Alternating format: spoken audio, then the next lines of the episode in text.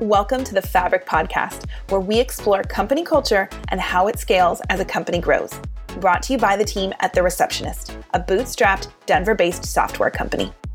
Each episode of Fabric will set out to uncover unique and uncommon answers to the question, how do companies of any size create a culture and core values that employees actually live out? On this episode of the podcast, we're joined by a guest, Leanne Davey. Leanne is a consultant, speaker, and author, and she calls herself a teamwork doctor. She talks to us about the idea of respectful conflict at work and how to handle what she refers to as tension in productive ways. She gives really actionable tips for how to be a better communicator. And you may be surprised, but many of us are probably missing a really critical piece of effective communication. This one will be a game changer in and out of the office. Enjoy the episode. Well, I'm so excited to have a guest on today. Leanne, welcome to the show. Thanks, Sarah. I'm glad to be here. Absolutely. So let's start with sharing a little bit about yourself and your work. Yeah, absolutely. So people kind of call me the teamwork doctor because by background, I have a P H D in organizational psychology, and I work with executive teams on how to make happier, healthier, and productive organizations. I love that. And that's such a good phrase, teamwork doctor. But dive in a little bit more and tell us kind of what, what that actually means. Yeah, absolutely. So it means that um, when we need to accomplish things together, which is pretty much everything we do these days, it's challenging and it's hard to get aligned. It's hard to get to a shared set of priorities. It's hard to deal with personalities and different styles. So I spend uh, all my time helping people deal with the messy people issues. So primarily two topics. How do we get clear on what's the most important work that we can be paying attention to, and, and what do we need to do? And then what is the trust and the communication and the candor and the productive conflict that's going to make sure that when we know what we have to do, that we know how to do it in a way that's most effective and efficient and the least painful. Um, so I work with executive teams. I work with, you know, groups of leaders. And then my writing and my speaking is to really take these messages to everybody in the organization to help them make work a more meaningful part of their lives, because, you know, we all deserve that. We deserve to have that eight or ten or twelve hours a day be a positive contribution to our lives. Absolutely. Now, I'm wondering, when you're brought in to be this teamwork doctor, is this more proactive or is it more reactive to situations that are happening? I have gradually over time shifted to being more and more proactive, because one of the things I've learned is that once people have violated one another's trust, it can be incredibly difficult to get it back. So I still occasionally get called in to kind of wheel a team into the O R and crack them open. It does, it does happen when they're desperately ill, code blue. But these days, more often than not, I, I seek out teams who are, you know, ambitious and courageous and, and willing to do the hard things up front to make sure that their teams kind of stay on track. Absolutely. I think people are probably thinking, oh yeah, it would be much better to bring the doctor in before things yes. get out of control than kind of the emergency situation. Yeah. I, I used to use the metaphor of like Doctor Oz, and Doctor Oz uh-huh. was a cardiac surgeon. And I think he probably had to see a lot of patients die on the table. And before he got really fed up and decided that he needed to have a magazine and have a show and talk about wellness. So yeah, I, I still do that. I'm still the team surgeon sometimes, right. But I'd much rather be the kind of doctor that helps you to, to stay well. Yeah. And what are some of the typical conflicts that you help with, especially in today's business landscape? I mean, a lot of people haven't even been in the same room as their coworkers in quite yeah. a while. So, so what are you helping with these days? Yeah. So it's interesting. So people think when they hear that that's the work that I do, that I'm going to spend a lot of time dealing with trust issues and people who are angry at one another or have thrown each other under the bus or any of those sorts of things. And while there's some of that, the vast majority of the issues that we don't do a good job resolving are the issues about alignment. So the the relative, you know, how how badly Uh, we suck at setting priorities is, is a huge problem. we, we actually, I always say people are great at setting priorities. They just aren't good at deprioritizing anything. So all of a sudden you have ten priorities. And if you have ten priorities, you have no priorities. So one of the big challenges and issues that I spend a lot of time on is helping people to get to a much shorter list of priorities, getting people from different teams realizing that we have to share uh, a common set of priorities as opposed to each having our own. Because it turns out that the most common source of trust issues on teams is actually that we didn't get aligned in the first place. And sometimes that's sort of big issues around alignment, like the company has seventeen priorities. Um, sometimes it's really small things, like we have so many meetings and we tend to kind of rush out of a meeting without taking a moment to say, what did we all agree to? Who's doing what, by when, for whom? And when we rush out of a meeting without what I call sticking the landing, then if I don't do the thing you thought I was going to do, suddenly you don't trust me. But really, it was just that we were never aligned in the first place. We weren't clear on our expectations. So a lot of things that seem like trust issues are actually where communication is broken down, uh, where we never got on the same page in the first place. So those are the kinds of issues. A little bit of just pure trust, like somebody's nasty or they get caught gossiping, but a lot of work around how do we all come to the same expectation of what we have to deliver for one another. Yeah, as you were talking about this sort of misalignment, the idea of communication came to mind for me, which yeah. I'm glad you mentioned, because yeah.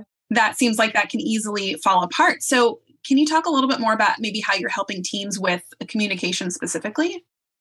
Yeah, so the biggest thing is just a, a line from my book, The Good Fight, which is, I think a lot of people think they can communicate to someone. And you hear that language a lot, like, who are you communicating to? And it turns out that the Latin root for the word communication is the word commune or commune, and that means to make common. And so telling people, helping them understand that it's not possible to communicate to someone. By definition, you cannot make common with yourself. That's the sound of one hand clapping. Um, you can only communicate with someone. Communication is a two-way street. So you can send an email and check off something on your to-do list thinking that you've communicated, but you have not communicated. You have transmitted a message. And just that very thought, when I say that to people, they just kind of go, whoa. like, I, I just, I, I often think I've communicated when I've transmitted. But really, if I haven't made common yet, if we haven't both, you know, done enough testing to realize we're at the same place, we have a shared expectation, then we haven't actually communicated. So there's a lot of work you can do just helping people. I work a lot on listening skills. That's a big piece. Uh, I work on you know, some meeting hygiene around what are some techniques that we can use to stick the landings in our meetings and make sure we're getting aligned. There's a lot of techniques once you get there. But the biggest thing is just kind of blowing people's brains with this idea that you cannot communicate alone. It's not possible. Yeah, I love that. I think everything starts with building awareness, right? Before you can yeah. make change. And I think you've probably brought some awareness to maybe where some of the challenges start. So I'm I'm glad. Yeah. Now, one of the topics I wanted to talk about today is this idea of conflict. And I think conflict also relates to communication. And yeah. people tend to shy away from conflict in any scenario, but I think especially in work. So can you talk to us about the concept of respectful conflict at work? Yeah. So conflict is inevitable at work. Conflict is part of the job at work. And, and the reason is that conflict is just the struggle between incompatible and opposing needs and wishes and demands. And most of us have ten of those before ten a.m. There are just things we're all trying to accomplish with too few resources, too little time. And that means we have to make trade-offs. That means we have to, you know, look at a plan and spot a gap or a risk or an assumption in the plan. We have to tell somebody that their presentation isn't kind of landing as well as they thought it was. So conflict is a given in organizations. So the first thing we have to do is just realize that it's a given and it's important.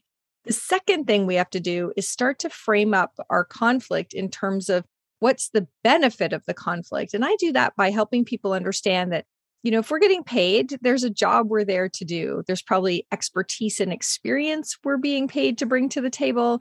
There's probably a, a unique set of stakeholders we represent that are maybe different than, than our colleagues sitting around the table. And because of that, there are tensions that we're obliged to put on our conversations. So uh, I really uh, default to using that word. I love the word tension as the definition of healthy conflict, because tension stretches us. It makes things bigger. And that's a really great thing. But the, what we, the unhealthy, disrespectful kind of conflict, I refer to as friction. And that's the kind of conflict that wears us down. And it may wear us down because we're not listening to one another, or the issue becomes personal, or somebody's using all sorts of judgment and there's nothing tangible or objective that you can do to make it better. So conflict, first idea, conflict is inevitable. It's non-negotiable. It's just a given. It's how organizations work. It's not a bad thing.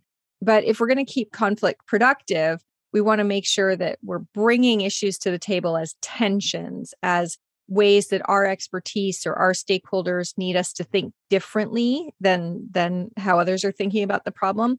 We need to be really careful to avoid that friction where we don't listen, we don't change our perspective based on what the other person is saying. We just kind of dig in. That's that's the worst. Yeah, I found myself nodding a lot, and I bet our listeners would be like, "Oh yeah, that makes sense." Can you share a tip or two for how to stay in that tension, or how to handle the tension in the respectful way and make it productive and not falling into the the friction category that you talked about? Yeah, one way is just to call it. So if somebody's stating something like, maybe you're the sales guy and you're interacting with an operations person, those two functions are supposed to be in tension. I always say, if you find an organization where sales and operations aren't in tension, sell your shares, because that business is going nowhere. So if I'm the salesperson, I know that my job is to really fight for a differentiated product, something that's going to really work for my specific customer. I don't want that off-the-shelf thing. I, I really want to fight to make our products flexible and our solutions work and tailor them. But as the operations person is speaking, they have a completely opposite perspective. They actually wish it was the exact same solution for every customer, because then it could be more standardized, more efficient, right? And so one of the things I can do is I can just highlight that. So when I say that I think we need to introduce a new line, the reason I'm saying that is I'm really thinking about how many of our smaller grocery retailers we're not serving with the kinds of packages we do for the big box stores. So right then and there, you've raised the issue, not as you're wrong, but as here's how I'm thinking about it. You're, you're actually calling out how your stakeholder is a little bit different. And if you really want to make it productive, you know, how could we optimize a solution that kind of works for not just our big box customers, but our small customers? But I know it's important that we also don't add so much cost or or uh, the need to have all new packaging on the line. So, you know, where could we go with that? And and when you bring tension to the conversation in a in a way like that, that's calling out where you're coming from, that's recognizing in advance that the other person is going to have a different perspective. And when you're kind of encouraging them as allies to problem solve with you, most people don't even recognize this as conflict. It it just, it feels like problem solving. And that's how you know you're doing it right. I love that. And I think, you know, we all have these challenges that we face. And if you look at it as problem solving, that's a great way to approach it. But if someone is struggling within their team, is there a place that they can usually start with to help resolve or work through this? Like, is there a standard place to kind of begin working through this? Yeah, I tend to believe in authenticity and vulnerability. So if that's the case, if say you're struggling with one person on the team, I would use an email to give them a heads up and say, I'm I'm really struggling. Um, I wasn't sure how to interpret your comments during the meeting this morning, and I'd love a few minutes to chat. So it's really helpful to give somebody a heads up that you want to talk to them. Otherwise, if you just sort of pop by their desk or jump into a Zoom call and say, like, that was really inappropriate what you said this morning, they're going to feel ambushed. Right. And as humans, we know that when we feel ambushed, we get that fight, flight, or freeze response, none of which is going to be constructive. So a quick heads up email that allows the person to go, oh, I thought this morning's conversation was totally fine, or I wonder what they're thinking about, or maybe just let me check in with one other person about how my comments landed in case I was off base. So a heads up is really great. And then just starting with vulnerability. So I would often say things like, so in the meeting this morning, when I was presenting and you turned off your camera, I started telling myself all sorts of stories about how you weren't interested or how you didn't like this work. And I thought before I turned that into a full novel that I should give you a call and just find out what was actually going on. So just something simple like that. And, and things can be hurtful, and we can still approach them in a way that just with our tone and our body, like you heard in how I said that, that yeah. it was okay. It, it's okay. You know, I was hurt. I take responsibility for that. I would actually like to know what was really going on. So we can have these conversations being vulnerable, but, but being vulnerable in a way where you take accountability for, I want to know what was going on. If there's something I need to do differently, I want to know that. So that heads up, then, you know, going first and, and talking objectively about what the person did, talking subjectively about how that landed with you, then inviting them into a dialogue. You know, how are you thinking about my presentation? What was going on for you? And if the answer is, oh my goodness, my dog had just gone to town on a pillow right behind me, and I, you know, I had to turn off the camera because I didn't want anyone to see, then all of a sudden you realize the story you were telling yourself is was kooky. Or they may say, you know, I just, I, I really don't agree with you. I'm thinking about this from the operations perspective. When you started talking about all different packaging, uh, all I could think about was how many more lines we were going to need, how much that was going to cost, how it would increase our scrap. And, and maybe you get that there actually was something beneath that. And, and you can, so you could say something even like, you know what, I'm glad you're saying that now, you know, how could in future, how could we get that on the table in the meeting? Or so those sorts of things. So A, a heads up, B, objective about them and subjective about you. And then finally, open it up, make it clear that you're actually looking to understand their truth, not just to share your truth. So that can really create a, a much different breakthrough conversation uh, if you're struggling with somebody. Yeah, that was a great um, example, and then really clarity on how people can move forward with that information. So before we finish up today, you have a book. Tell us a little bit about what people will find in that book and why they want to read it. Yeah, so I have a book called The Good Fight, Use Productive Conflict to Get Your Team and Your Organization Back on Track. And it's really two books, or it's it's for two people. So I always say it's the fight book for people who, like me, are really conflict avoidant. I wrote the book because I needed to learn the lessons of why conflict is important. So I say that book is a book that teaches people like me that some things are worth fighting for. And it helps you understand your own baggage about conflict. It helps you get a new and healthier mindset. It helps you build your skills. The other book is the good book, which is that some people love a fight, but they don't have a good fight. They just love the conflict. They they love the thrill of the debate and the gotcha and the touche. And they don't understand the collateral damage that that kind of unhealthy conflict is having on their team and probably on their reputation. So for those people, this is a book that teaches you, you don't need to know the value of conflict. You already know that, but you need the skills of having conflict constructively. And you need the, the third section, which is called the conflict habit, which is how we learn to make our conflict much, much, much lower impact by making it higher frequency. So it's two books in one, but uh, everyone says it, it reads like somebody commented on LinkedIn last week. It's like surprisingly entertaining. So that made me feel good. There's a spoonful yeah. of sugar to help the medicine go down. Absolutely. Well, you've shared a lot of great information today, and obviously your book would be a fantastic resource for probably just about anyone listening. So any final thoughts um, that you want our listeners to take away today? Yeah, I think that communication one is probably the one that if you started applying that as soon as you finish listening to, you know, with your colleagues, with your manager, with your partner, with your teenagers, you would realize, whoa, there are so many times that I am, you know, pretending, kidding myself that I've communicated when really we haven't gotten to this point of, of making the issue common. And things will get much, much, much better when you go through a few extra rounds to make sure you get there. Well, great, Leanne. So much uh, actionable information uh, that you shared with us today. So thank you so much for joining us. Oh, my pleasure, Sarah. Thanks so much for the opportunity. Thank you again to Leanne Davey for joining us on the show. For more information on her book, The Good Fight, and to watch a recording of the episode, visit us at the receptionist dot com.